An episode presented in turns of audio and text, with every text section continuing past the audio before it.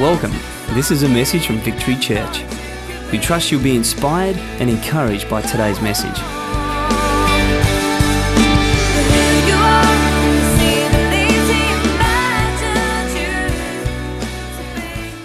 And I want to share a, a topic that uh, most people are not very comfortable with. I've called my message today The Art of Godly Confrontation. I'm going to ask a question by way of starting tonight. Who here enjoys confrontation? Who here woke up this morning and said, I just can't wait to confront somebody on something, anything? I just can't wait for the opportunity. Anyone? Can't see one hand. No one likes confrontation. No one wants to do confrontation, and yet we find ourselves in situations where confrontation is so necessary. We have some noise up here. What is that? How about instead of just looking at me, if we can sort that out, that'd be fantastic. Can we get on to that? There we go. Beautiful. Look at that. The power of the mic. I tell you, the mic always wins. Crystal found out that recently. Apparently, a relationship started. I just, I was just prophesying, and I looked on Facebook, and there's something official now. I don't know what that's about. It's just the power of the mic. There we go. People often think, you know, how, how embarrassing. No, no, that's me giving my approval. That's me, endor- that's me endorsing something. That, that's me that I say, wow, that, that's beautiful. That's great. That's wonderful. And maybe if I'm silent about a relationship, maybe there's something in that too. Anyways, let's get back to what I was saying. The art of godly confrontation. Here's a few things just to um, just wet Jerusalem. Confrontation is key. I don't have time to go into all this, but you've got to understand confrontation is key. Secondly, confrontation is your friend. Confrontation is not personal. See, here's the problem with confrontation. Most of us think, when we think about confrontation, we think personal. It gets personal. And the reason it is personal for many people is because we don't confront soon enough. This is what happens more often than not. Somebody says something, somebody does something to upset us. And it doesn't have to be much. That's what I've learned. It doesn't have to be much to upset people. But somebody does something, somebody says something that upsets you. And instead of you going to that person very soon in the piece, the moment you find out about it, extend the benefit of the doubt and ask some questions. We sit on it, we stew on it, and then we blurt to somebody else about the situation. The person who's in question may not even know what they've done, but we're now having a conversation about that person unbeknownst to them. And here's the thing God has built us in such a way that we're not meant to hold on to or carry those things. But because we've blurted, we feel like I feel better for that. And while we may feel emotionally better about that for a moment, we haven't dealt with the issue.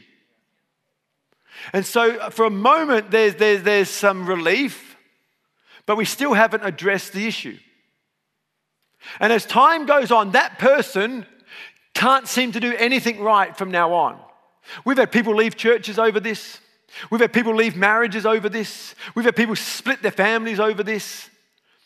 And, and when you say, why don't you just talk about, I can't, I can't, and it's just become too personal. It's become too hard because they just didn't do what we're encouraged to do in Matthew and just go to your brother in love, extending the benefit of doubt and say, hey, hey when, when I said hello to you and you didn't uh, acknowledge me, were you ignoring me? Or did you just not see me? But this is what we tend to do. We go, Oh, I can't believe it. I waved to Tony and he didn't even say anything to me. Has that ever happened to you? So that, that happened to me just the other day. Who does he think he is? In the meantime, me and my short sightedness have no idea what just happened. We've had people leave the church over that because I didn't wave to them in the plaza. I don't see anything in the plaza. Everything's a blur. You've got to understand that. Unless you're here, I'm not going to see you. Unless I just walk around like, hi, hi, hello, hello, just in case, which will probably end me up in a loony asylum somewhere. Hello, hello, hello, hello, hello. Hi, how you doing? Hey, how you doing? I pointed to my wife. It's like, how you doing? And so when we think confrontation, we think personal. It's not personal. Confrontation is just a conversation. It's just talking to people. I need to confront you about something that's bothering me. I said hello to you the other day. You didn't acknowledge me. Did you see me? That's, a, that's confrontation in its purest form. It's that simple. It's just a conversation. It doesn't have to be a, a massive, full blown argument because that's what we think when we think confrontation. We think shouting, we think argument, we think road rage. We think punching and kicking and breaking windows and, and, and, and kicking holes in walls and kicking the cat. That's what we think. That's, that's not what I'm talking about. I'm talking about us having the conversations we need to sooner than we do. It's not personal. Confrontation brings clarity. It's a beautiful thing. Ah, so you just didn't see me. Ah, that makes sense. So you're saying you're blind? Yes. Oh, awesome. It's clear. It may not be clear for me, I'll still be short sighted, but in that moment, it'll be clear for you. It's a beautiful thing. It brings clarity and it stops us getting out of position. It stops us fighting other people's battles. You know, when you don't confront somebody and you start blurting to everyone else, in the end, someone else has to get out of their position to do what you should have done and have these conversations. Think about this, parents, just for a minute. Can you imagine if little Johnny went to little Susie and said, Look, you know, I- I'm sorry I kicked you? But what happens, parents have to stop being parents and they have to get out of their position and do what the kid should have done in the first place. And it just slows things down. So, confrontation is a beautiful thing. Say it's a beautiful thing. It is, it's a beautiful thing. So, we're going to look at it today. And I want to read from Genesis and Genesis is the first book in the Bible, and uh, you can read uh, on your iPad, iPhone, or Bible, or on the screen. And I want to read of the account where God confronts Adam and Eve after they had done something they should not have done. Let's look at how God handles the situation and see if we can't learn something from that tonight. How does that sound? So, Genesis chapter 3, verse 8 says, Then the man and his wife heard the sound of the Lord God as he was walking in the garden in the cool of the day. And they hid from the Lord God among the trees of the garden. But the Lord called to the man, Where are you? He answered, I heard you in the garden, and I was afraid because we were naked, so I hid. He said, Who told you that you were naked? Have you eaten from that tree I commanded you not to eat from? The man said, The woman, how's this? This is, this is unbelievable. The husband is blaming the wife. Are there any wives that I can get a witness from? You want to put your hand up, but you also want to be a good wife. Hey, let's keep it real, keep it big, keep it great. Here's Adam. He blames the woman. He goes, uh, It was the woman you gave me. Is that woman? He blames the woman. The woman you put here with me, she gave me some fruit from the tree and I ate it. Then the Lord God said to the woman, What is this you have done?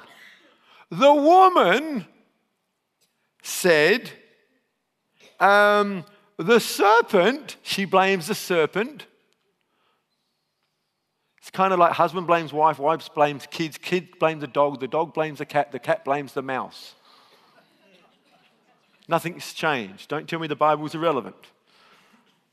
Um, the serpent uh, deceived me and I ate. So the Lord said to the serpent, Because you have done this, cursed are you above all livestock and all wild animals. You will crawl on your belly and you will eat the dust all the days of your life. And I will put enmity between you and the woman, and between your offspring and hers. And he will crush your head and you will strike his heel. This is the first mention of the Messiah, the Christ, the one that is to come to bring redemption for God's people. Verse 16, he says, To the woman, he said, I will make your pains in childbearing very severe. That's where the pain came from, ladies. Sorry about that. With painful labor, you will give birth to your children. Your desire will be for your husband, and he will rule over you. To Adam, he said, Because you listen to your wife, which if you read into could advocate don't listen to your wives, but I'm not saying that. Because you listened to your wife and ate the fruit from the tree which I commanded you not to, you, uh, cursed uh, is the ground because of you. Through painful toil, you will eat food from it all the days of your life. It will produce thorns and thistles for you, and you will eat the plants of the field. By the sweat of your brow, you will eat your food until you return to the ground, since from it you were taken. For dust you are, and to dust you will return. There's a few things I want to look at out of this account this evening that will hopefully help us become better at confrontation. And who better to learn from than God Himself? And so, in looking at the art of godly confrontation, it requires a few things. And they all start with I. I'm going to make this real easy to remember. Four things that start with I. The first thing we see in this account is intuition. Everyone say intuition. In other words, God knew something was wrong before he knew something was wrong. In other words, he hadn't spoken to Adam, he hadn't spoken to Eve, but he knew there was something wrong. Some of you might say, well, that's all right, he's God. Here's the thing we have God in us. And the same God that has this intuition wants to give us that intuition. And I believe he does. I believe we don't give God enough credit where credit is due. How many of you, as parents, have ever had that thought? What are my kids doing? You don't know what's going on, but you know something's going on. And more specifically, you know it's not good. You think, hang on, I can't hear the kids. Why is it so quiet? And this is what God has done. He's like, um, what, what's, what's going There's something going on. He has the ability to pick up on things, even though he doesn't know things. And yet, God is all knowing. God wants to help us deal with people because, like I said before, we're in the people business and give us insight into people's situations. But half the time, we're too busy to pick up on the nudgings and the leadings and the guidings and the directings of God. You know, I, I, I have never heard the audible voice of God. I've never heard God speak. In other words, you know, even as I go away and seek God's face, I've never heard God say, Tony, I want you to go and speak to that person. I've never heard that. But I have had some impressions, some thoughts, some, some leanings, some urgings to go and do some things I would not have otherwise done had I had not had that inside nudging, that gut feel. Have any of you ever thought, like, oh, I, did I leave the iron on? Now, I know there's not a man in the place who's ever thought that, but But ladies, you know what I'm saying? How about, or, or you know, maybe for the guys, did I, did I, did I leave the telly on? Have you ever had that thought, like, oh, hang on, and you said that, that thing that arrests you? I believe that's God trying to get our attention because He wants to protect us and He wants to love us. See, my concern as we do life together is that we can learn lots of things but not learn the essential things. We go to school and we learn to read books, but one thing we don't learn to read is people. We don't learn to read the situation. I always tell our, our people who stand up here and preach and do platform ministry to learn to read the room. It's no good you singing, having a ball up here if no one's engaged. My question all the time, whether I'm preaching, whether I'm leading worship, or whatever it is I'm doing, I want to know is there a connection?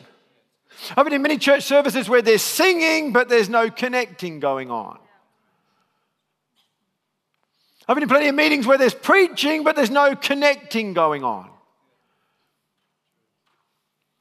And the reason I know that is because it's the ability to read a room. And these are things that life can teach you, not necessarily a schoolroom or a classroom. And if we're going to become the parents that we need to be, if we're going to become the husband or the wife that we need to be, if we're going to become the mates that we need to be, or the girlfriends to one another that we need to be, it's going to start with intuition.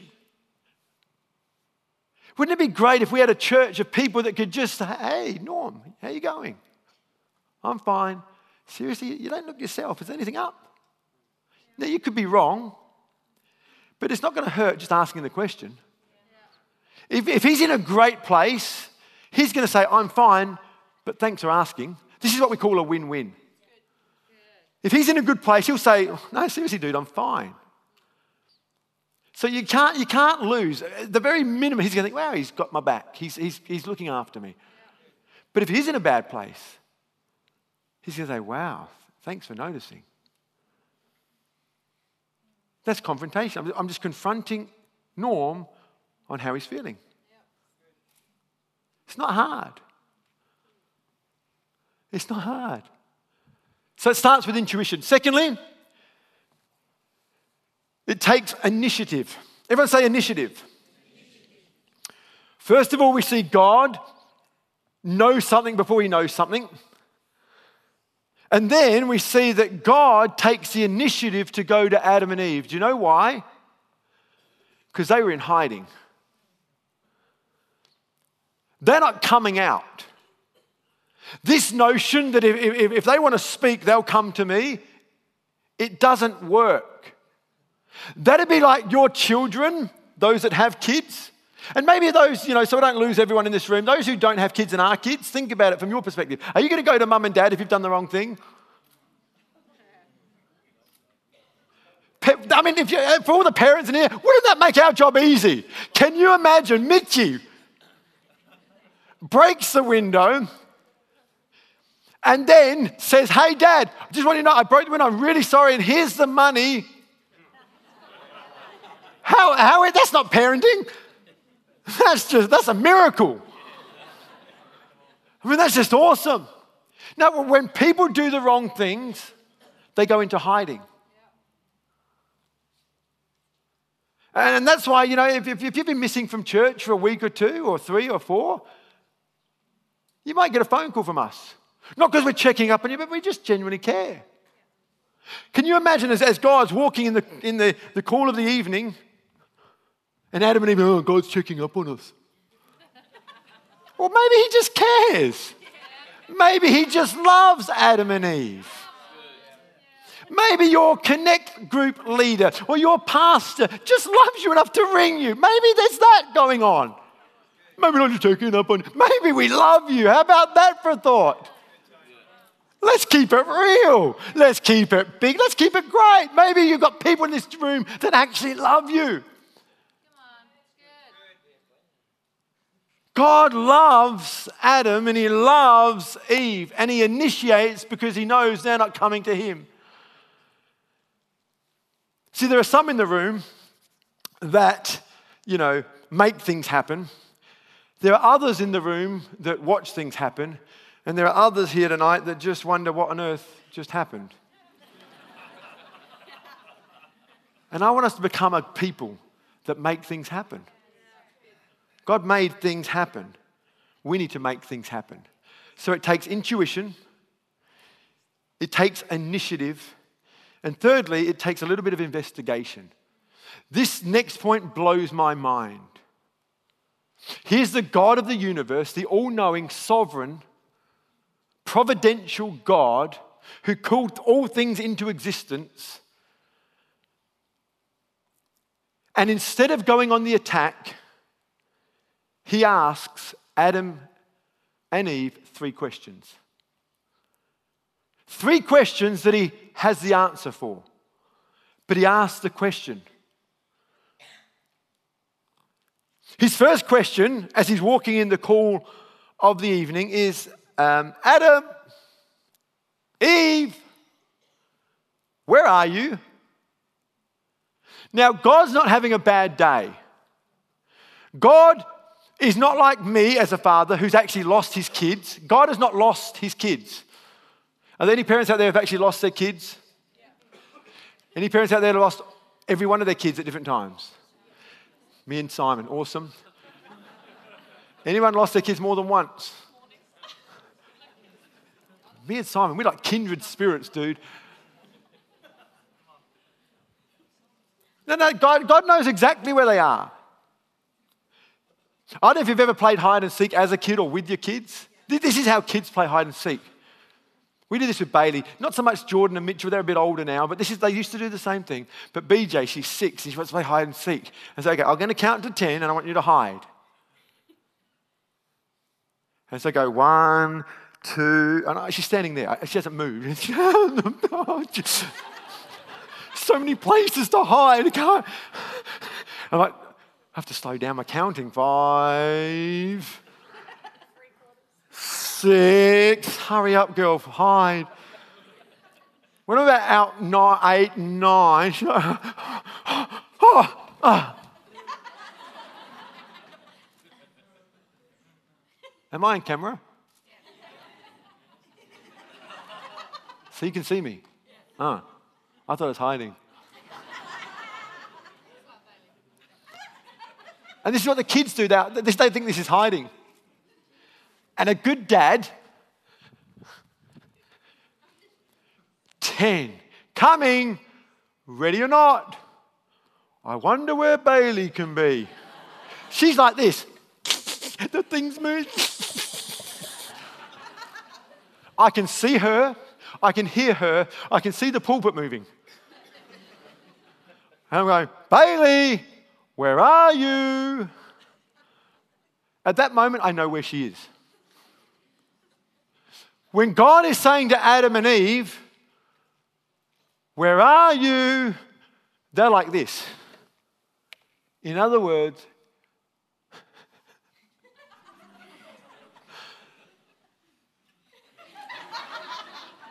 he knows where they are. He's not having a bad day. Can you imagine Adam and Eve? He doesn't know where we are.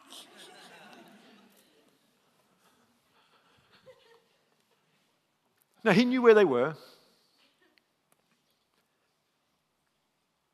But he was asking a question for them to know where they were at. What he was saying is this Adam, where are you at? Because just yesterday, you came out and greeted me. The day before that, you came out and greeted me. The day before that, do you remember the day before that, man? Remember that walk we had? Remember the laugh, fits of laughter? Remember that? You were rolling around on the lawn, you just laughing your head off. And because you're naked, I said, Whoa, watch it, you might, you might lose down. Just, whoa, just. Easy does it, fella. Just, just, mate. Remember that day, Adam? So, what's changed? What's changed? Where are you? What, what's changed in our relationship that you no longer want to come and spend time with me?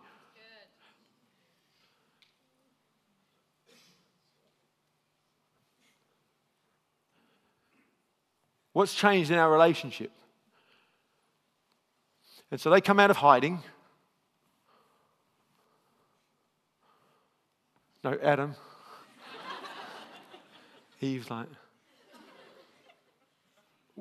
this is, we hid, this is their answer, because we were naked. God asks his second question now. Um, Adam, Eve, who told you you were naked? Now, God knew at that moment who told them. But he was gathering information in order to help them find out where they were at.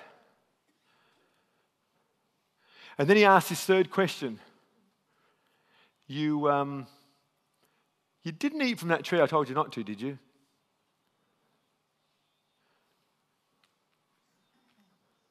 Three questions. Where are you? Who told you you were naked? You didn't eat from that tree that I told you not to, did you? God knows the answer to every one of those questions, but He leaves us a pattern to follow when it comes to confrontation. Get your information straight. We have someone spread a lie or a rumor and we run with it. We don't bother finding out any information. We don't even want to know the real story. We just love this gossip. We don't even care if it's true. We just love the thought of it being true. God who is all knowing, He's sovereign, He's a providential God, and He leaves us a pattern in Scripture to follow. Get your information first.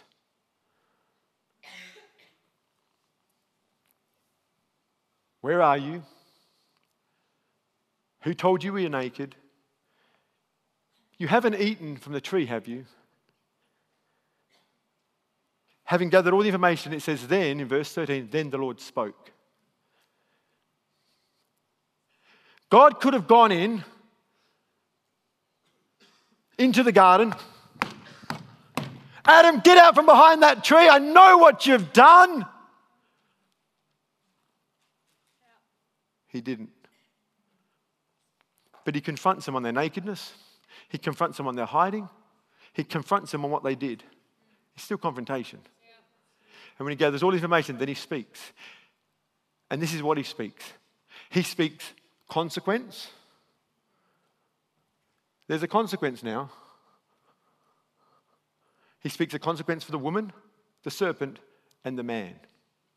And he also brings a solution. In verse 15, he talks about a Messiah, a man who's going to come and redeem you. Three questions. Then he speaks, and what he speaks is consequence and solution. Every one of you in this room can do this. This is not for the elite few. It will take courage, though. But we have an incredible pattern in Scripture, I believe, to follow. And for some of you who don't fully understand what the word care means, particularly pastoral care, let me just break down the word care for you as an acronym C, correction, A, adjustment, R, rebuke, E, encourage. If you want genuine care, it's going to mean correction. It's going to mean adjustment, it's going to mean rebuke, and it will mean encouragement. Paul, who was like a mentor, a spiritual life coach, a man of God, wrote much of the New Testament. He wrote a letter to Timothy. Timothy was a young man, a man that he was mentoring. And this is the advice that he gave to this young man that he was spending a lot of time with. He says, Timothy, preach the word, be prepared in season and out of season, correct, rebuke, and encourage with great patience. Oh, and careful instruction. He knew what it was to care for people. It involves correction, adjustment, rebuke, uh, and there's some encouragement. But two thirds of Paul's advice is correction, and rebuke. If you want to bring people through, you're not going to always tell them what they want to hear. In actual fact, two thirds of the time, you're not going to be able to tell them what they want to hear. Two thirds of the time, it's going to be correction and rebuke. Oh, there'll be some encouragement, but it's correction and rebuke. Do you know how few people, or sorry, do you know how few, how few people, I'm tongue tied. There are far too few of God's people that understand what true biblical care is. We think care is do what you want to do, act like the most immature, irrational person on earth, see a pastor, and they'll say, There, there, there, it's okay, Jesus loves you. That's not pastoring. We've got too many parents that are doing that to their kids. And look at the result.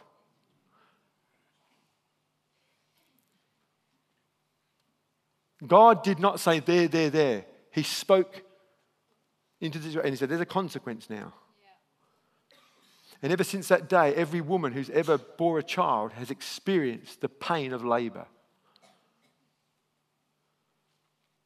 And men have experienced the workforce and the labor that that involves. There's a consequence, but there's also a solution. And even at the very first confrontation, he points them to Jesus. It's an amazing thing. And my last I tonight is simply information. You see, everything I've been able to share with you today, I can only do so because it was written down and the information was passed on. And so when my wife has to deal with our kids, she'll inform me of what she's done and how she's handled it so we're on the same page. It's good parenting. We don't just do something and don't pass on the information. There are certain things that happen in this church, and we have certain people that are called elders and leaders, and, and we pass on information so that we can care for, pray, and love. Not, not out of gossip, but so that we can ensure people are getting the necessary care, correction, adjustments. And so, if you don't understand this, you can make a family, a church, an organization like this one out to be a cult because you don't understand what care looks like, because you don't understand what confrontation looks like. Confrontation is an absolute must. It brings clarity. Without confrontation, we will live in darkness. God wants us to be able to go to our brothers, our sisters, our husbands, our wives, our children, our mates, our girlfriends, whatever, and just have these godly uh, confrontations, which is nothing more than a conversation. Can you see that? If we would do this instead of sitting on it and stewing on it for years, can, can you see how different life would be? Can you imagine the job of pastors? It would, it would be reduced so that we can get on with the job of leading and not just doing things that others should do.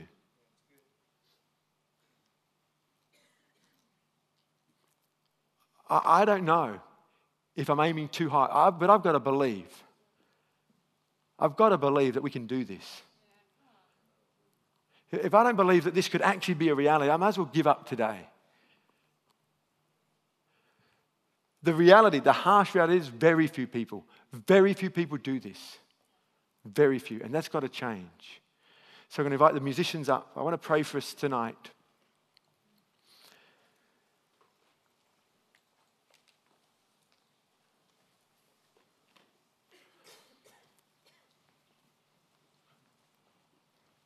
Because I believe if we could get this area of our lives right, it would eradicate probably 80 to 90% of all of our problems. It's that massive a deal.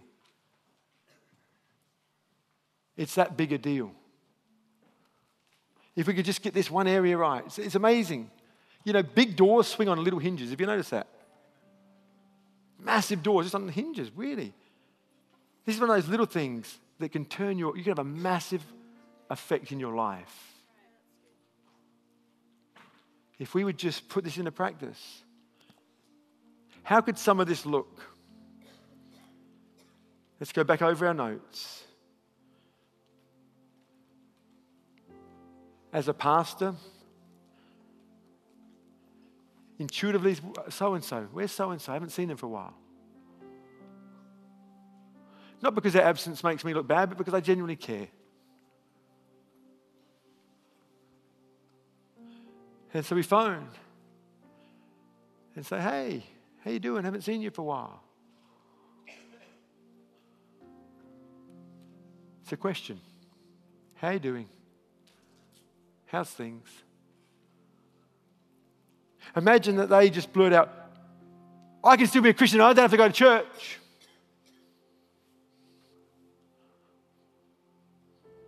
I can jump down their throat and say, That's a load of rubbish, which it is, or I could say, Who told you that? It's another question.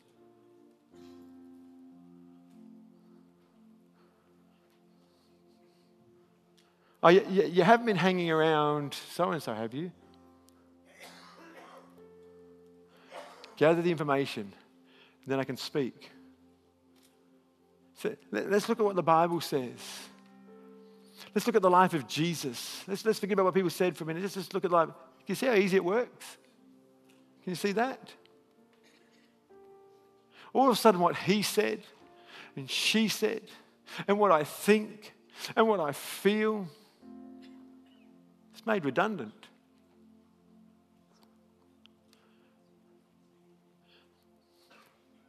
Imagine parents doing this.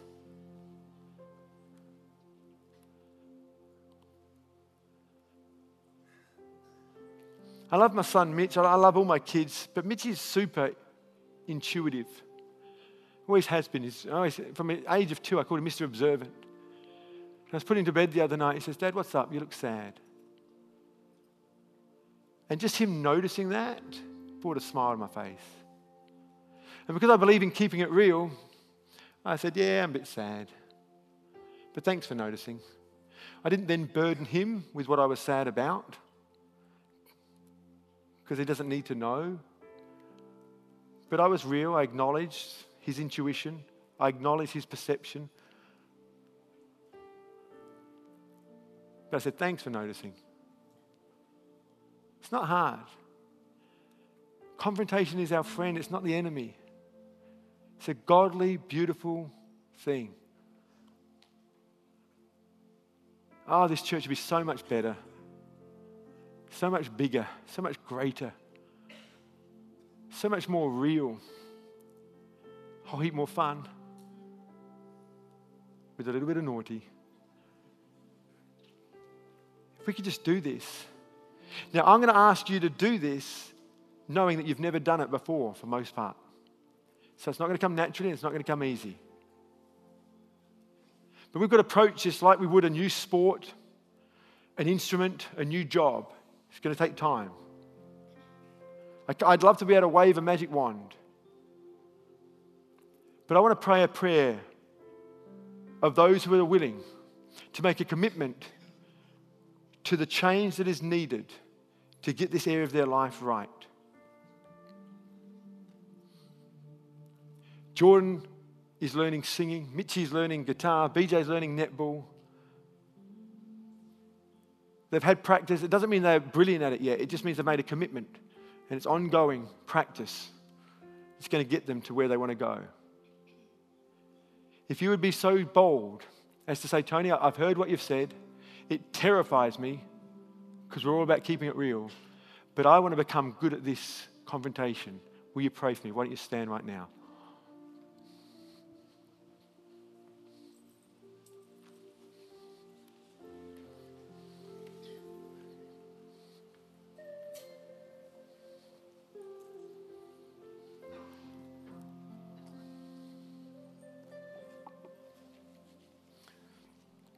Without taking this prayer as a magical formula,